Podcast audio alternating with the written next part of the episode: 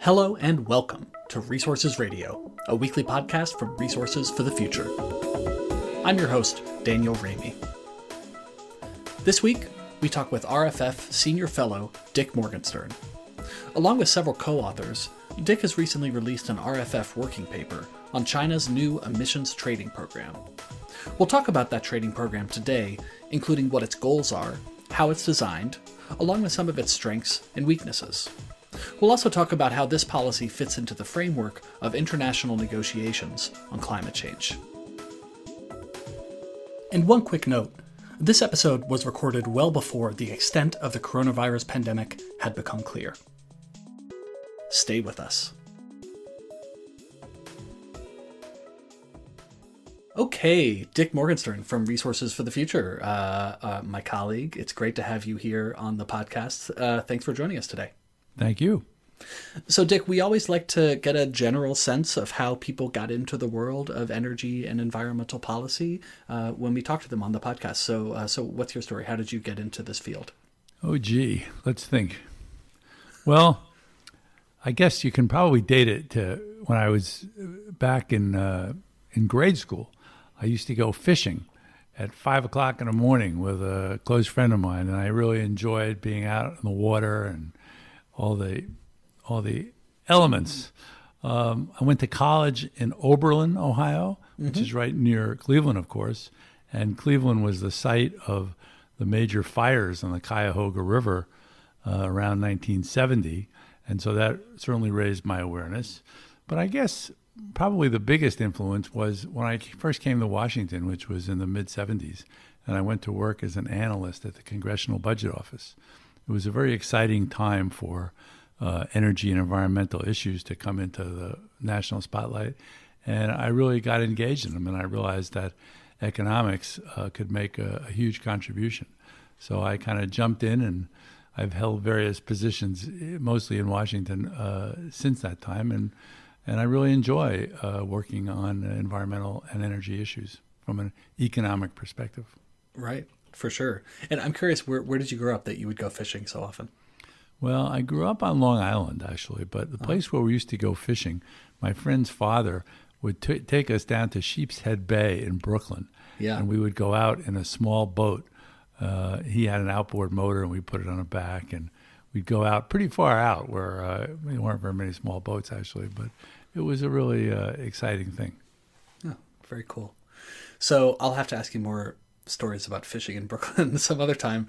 Um, but uh, but for now, we're going to focus in on a recent paper that you've co-authored with a number of colleagues. And the name of the paper, so people can look it up, we'll have a link to it, of course, uh, on in the show notes. But if you're listening now and want to find it, the name of the paper is China's Unconventional Nationwide CO2 Emissions Trading System: The Wide-Ranging Impacts of an Implicit Output Subsidy. So we're going to break that down in the, over the next 25 minutes or so and talk about what that what that means. Um, but as a preface to my first question, I was sort of thinking about this as I was reading the paper myself, and you know, many people know that China's been developing a nationwide emissions trading program for a number of years, and many of them, including myself, have referred to it at times as a cap and trade program. Uh, but reading this paper, I realized that's not quite right. Uh, the government has instead opted to use a tool called a tradable performance standard, which is different from a cap and trade programs uh, in a number of ways, and it has different implications. And those are uh, really the topics that we'll focus on today. So, to start off, I think it would be useful if you could explain to us the difference between a cap and trade system and a tradable performance standard approach. Happy to do so. Let me just start out with a shout out to my co authors here. Yeah. Uh, Larry Goulder, who's a professor at Stanford, uh, Xianling Long, who is a graduate student at Stanford, Jieyi Lu, who uh, has been working at RFF and is now a graduate student at Yale. They were all co authors, and the four of us kind of worked fairly intensively to put this quite detailed paper together. Great. But let me turn to your question. What's the difference between a cap and trade and a tradable performance standard? A cap and trade is a fixed limit on the emissions, on the tons of emissions that can be uh, emitted by covered facilities. And covered facilities in this case apply to the electric sector initially, which is what the Chinese are regulating at the outset. cap and trade differs from a tradable performance standard, which does not have a fixed limit on the tons of emissions. Instead, it fixes the ratio of emissions to output. And what the authorities do is they establish a policy where the new ratio is below the existing ratio or the expected or predicted ratio. And of course, this is on an average basis. So, what that means is the new ratio, which is called the benchmark, uh, has some facilities that are operating below it and some that are operating above it. And the difference between the facilities below the benchmark and above the benchmark creates the potential for trading among them. There are, of course, many pros and cons of this standard, and I imagine you will get into those as we go th- along. Yeah, we will. And, you know, one, a couple of terms that people sometimes use to describe the difference between these two approaches that I think applies here, and I'll ask you whether they actually do. But uh, cap and trade programs are often, or sometimes referred to as mass based programs. So, like, there's a certain mass, a quantity of CO2 that can be emitted under the program, and that is a fixed number. Whereas a tradable performance standard is more of uh, what's called a rate based program, where each firm or power plant or however you want to think about it has a particular CO2 emissions rate that they're allowed to produce for every you know megawatt hour of electricity they produce. Is that a useful way to think of it as mass? that's exactly right. A mass based really means that you're fixing the number of tons, the mass of tons that come out of, in this case, power plants are restricted, plain and simple. A rate based system, which is the correct term to use, really relates to this ratio and it's really you're you're regulating the ratio of the mass to output levels. And as I say, you can bring the ratio down by either reducing the numerator, the mass, or by increasing the denominator, which is the output level of the facility. Right. Got it. Okay, so let's um, let me ask you one more background question before we kind of dig into the policy itself. Uh, and the background question is kind of a, high level one, which is uh, Has the Chinese government articulated a specific emissions reduction goal for the power sector that this program is designed to meet. So the program only applies to the power sector if I'm if if, I'm remembering things correctly. So is there like an end goal that this thing is is, is supposed to achieve in a certain number of years or is that uh, not defined at this point? Well, it is and it isn't, okay?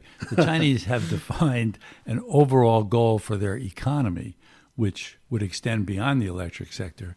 And that goal is to reduce their emissions intensity, which is to say the ratio of emissions to output, by 60 to 65 percent below the 2005 levels by the time they get to 2030. Mm-hmm. Now, they're already well along in meeting that goal. But that doesn't precisely address the question that you asked, which is how does is there a goal for the electric sector per se? I'm not aware of a specific goal for that sector. However, the Chinese, when they announced this program uh, back several years ago, they said it was going to cover seven sectors, which the biggest and first one, of course, would be the electric sector, which is what they're now in the process of rolling out. But they also identified major industrial sectors, for example, iron and steel, petroleum refining, cement, and several others, that would be included in their emission trading system, and that those um, that's going to be rolled out in the future. Although there's very little detail that I'm aware of on the design uh, of those systems. Great, got it. So we so we know this particular policy plays into that larger goal, but we at least you know, at this point are not sure about what the specific power sector target is. That's correct.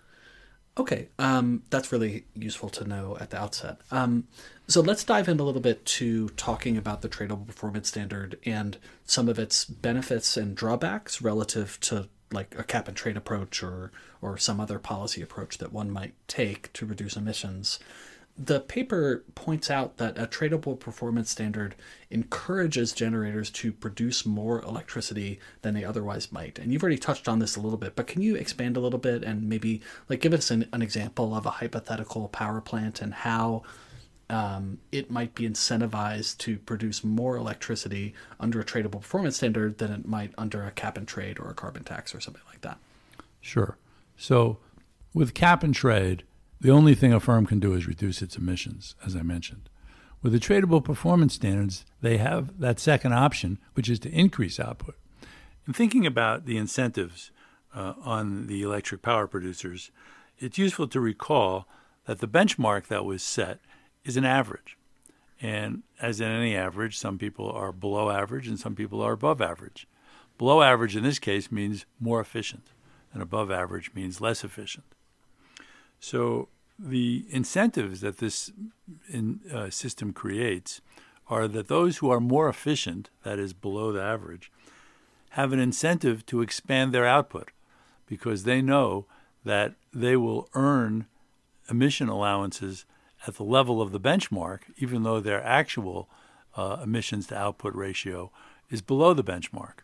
That will create a surplus for them in emission allowances, and they can turn around and sell that surplus to the producers who are above the benchmark, above the average. That forms, as I mentioned, the basis of trading. However, it also creates a situation where their output of the entire system of producers is higher than it was before.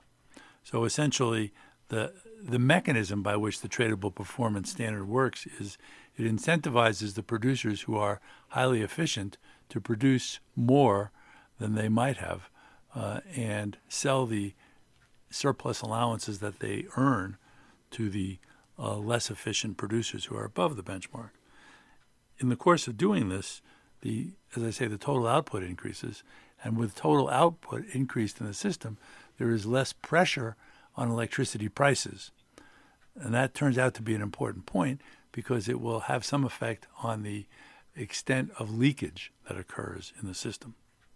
Right. So so a given firm might for whatever, you know, technical reason that uh, we don't need to go into, the company or the firm or the power generator or whatever term we're thinking about, it could um, increase its overall production, which could actually lower its rate of emissions, even if its total level of emissions increases. Correct. Uh, is that right?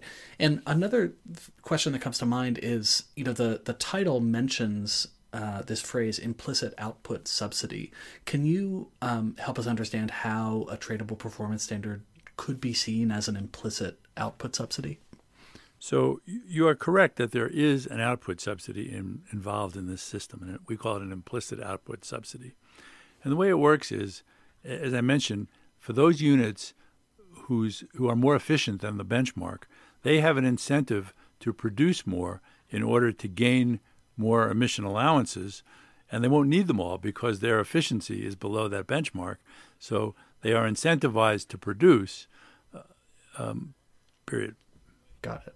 Okay. Um, you also talk in the paper with your colleagues, of course, about the potential advantages of using a tradable performance standard where different uh, firms have different targets in terms of their emissions output per unit of, of electricity.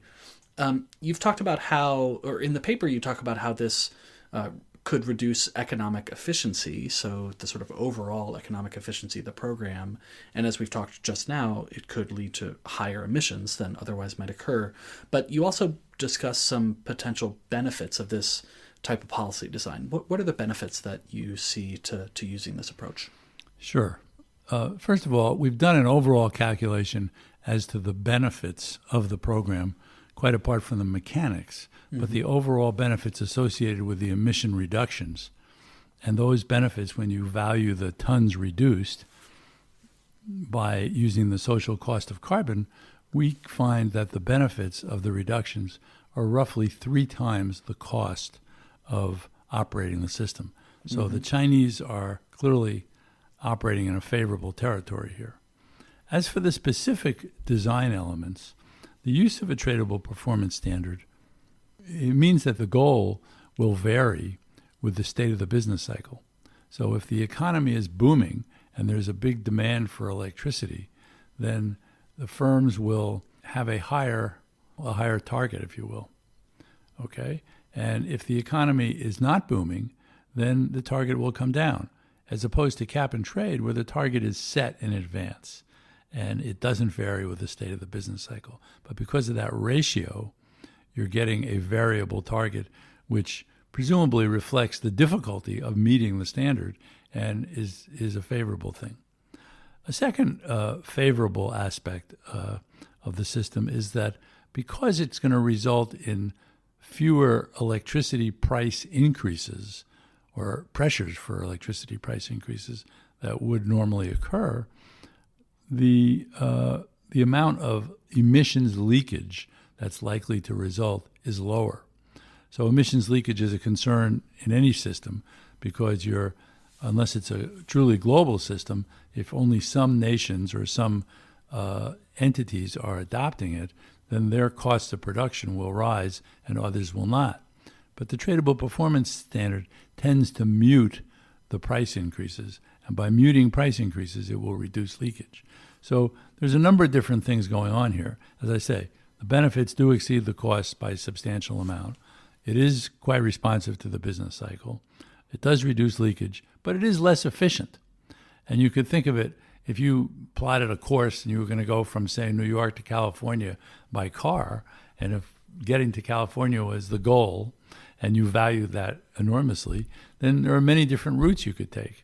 And what the Chinese are doing is they're not taking the most efficient or the least cost route to get there. But still, in all, the benefits of getting there still outweigh the costs. So that's the way to think about how these pieces fit together. Got it. And also, maybe, you know, if you're not taking the interstate from New York to California, you can take the back roads, and there, even though it's not the most efficient way, there are probably some benefits to doing that as well, right? Like maybe correct, and the benefits. And... well, the better restaurants, sure, and that corresponds, if you will, to less leakage, perhaps. Yeah. Okay, uh, or more adaptability to business cycles. Got it. And one other just quick technical question on the benefits and cost. You mentioned that you use the social cost of carbon in the paper. Um, is that are you using the sort of uh, U.S. government 2015 or 2016 correct. social cost of carbon? That's so that's correct. like forty-two dollars a ton. Well, adjusted for inflation, it's about forty-four dollars, but that's correct. Okay, great. I, am sure some of our listeners want want to know what is the SCC that you're using. Um, great. So that's all super useful.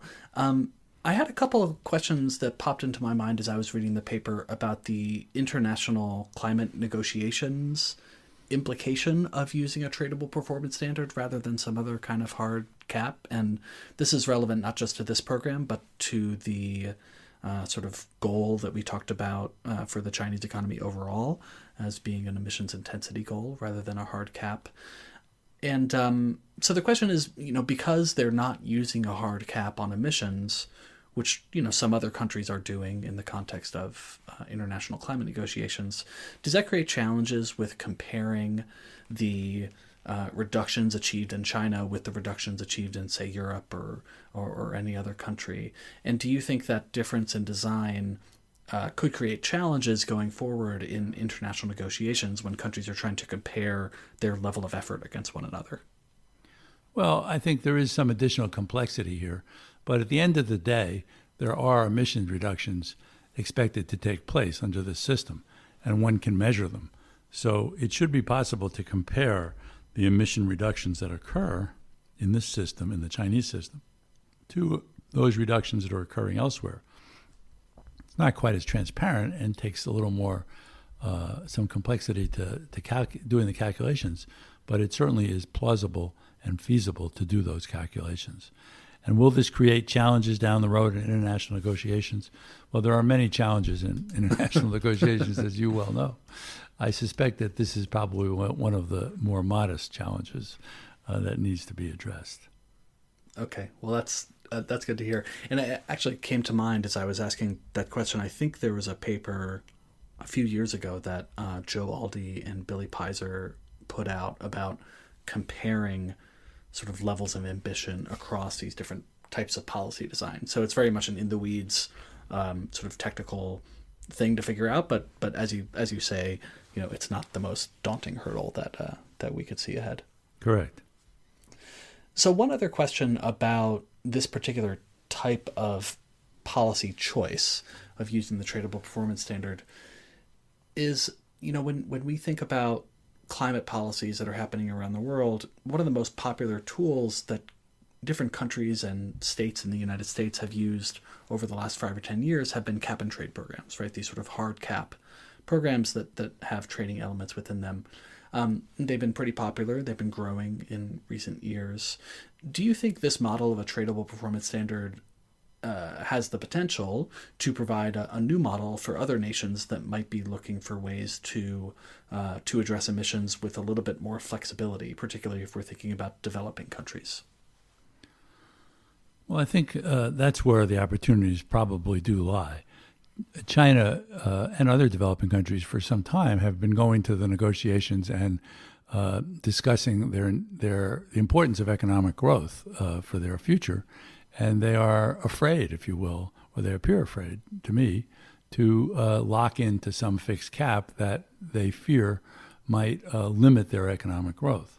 So by defining their goals as this ratio, their national goals as a ratio, uh, they have allowed themselves the opportunities to grow economically uh, while at the same time they're becoming more efficient.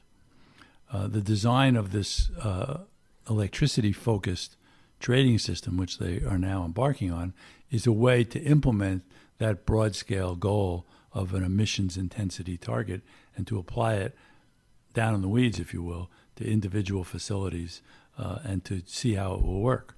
Um, I have heard talk in international circles that some other countries have started to think about this. I don't know how seriously, and I think many countries are waiting to see how the Chinese system actually works out. Yeah, that makes sense.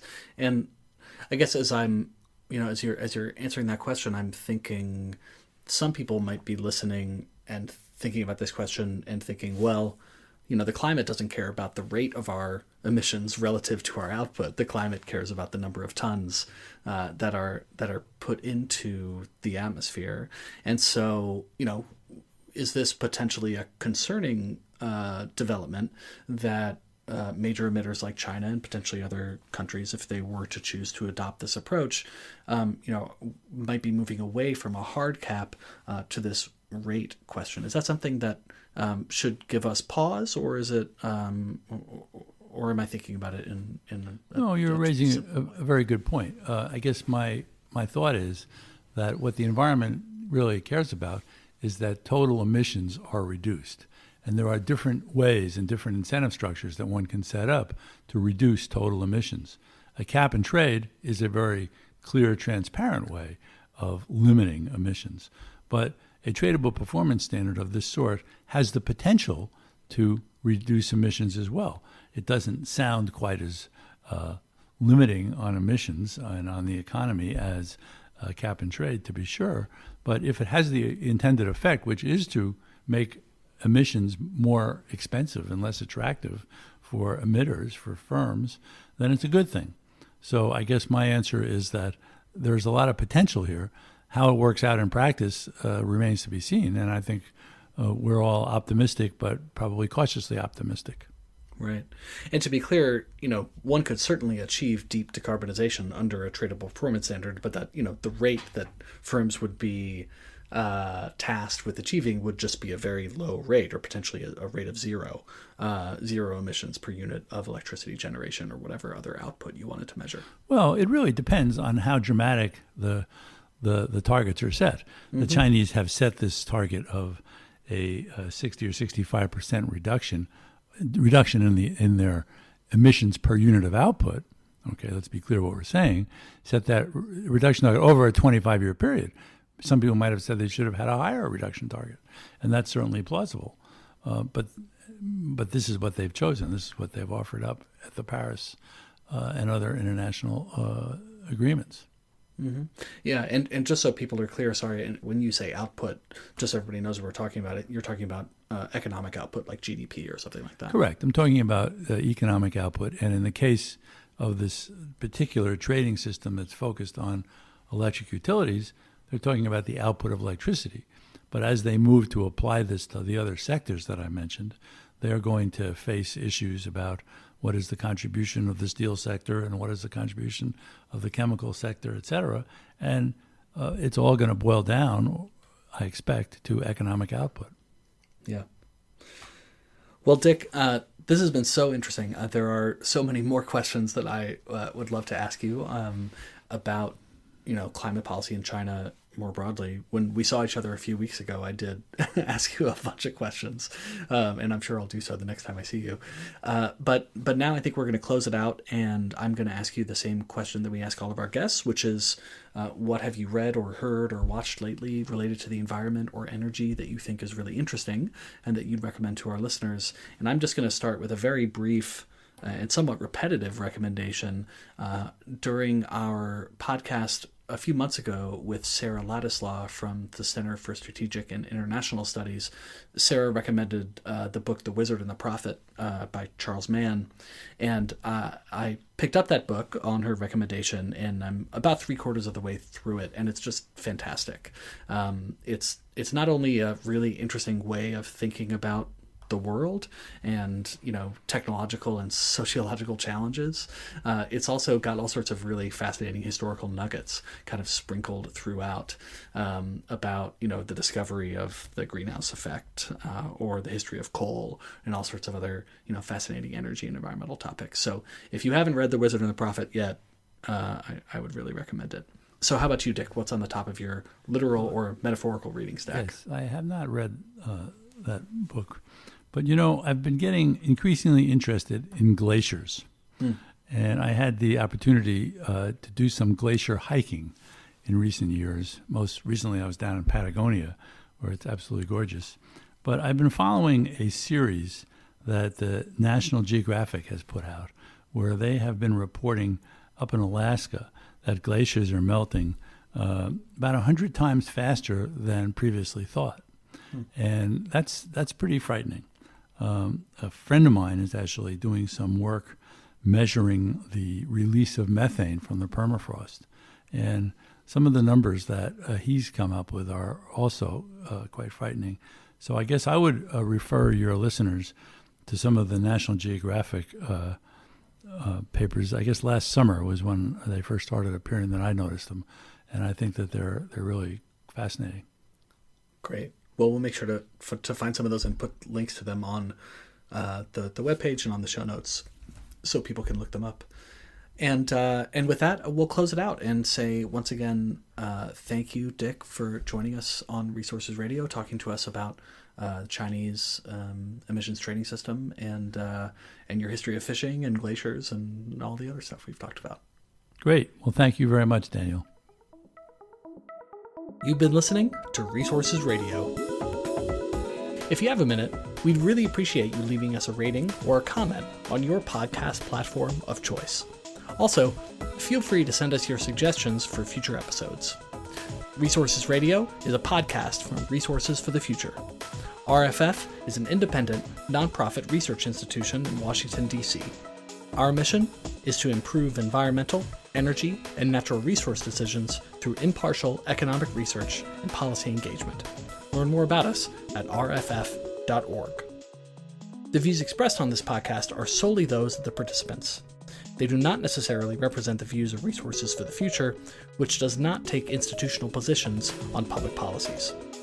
Resources Radio is produced by Elizabeth Wasson, with music by me, Daniel Raimi. Join us next week for another episode.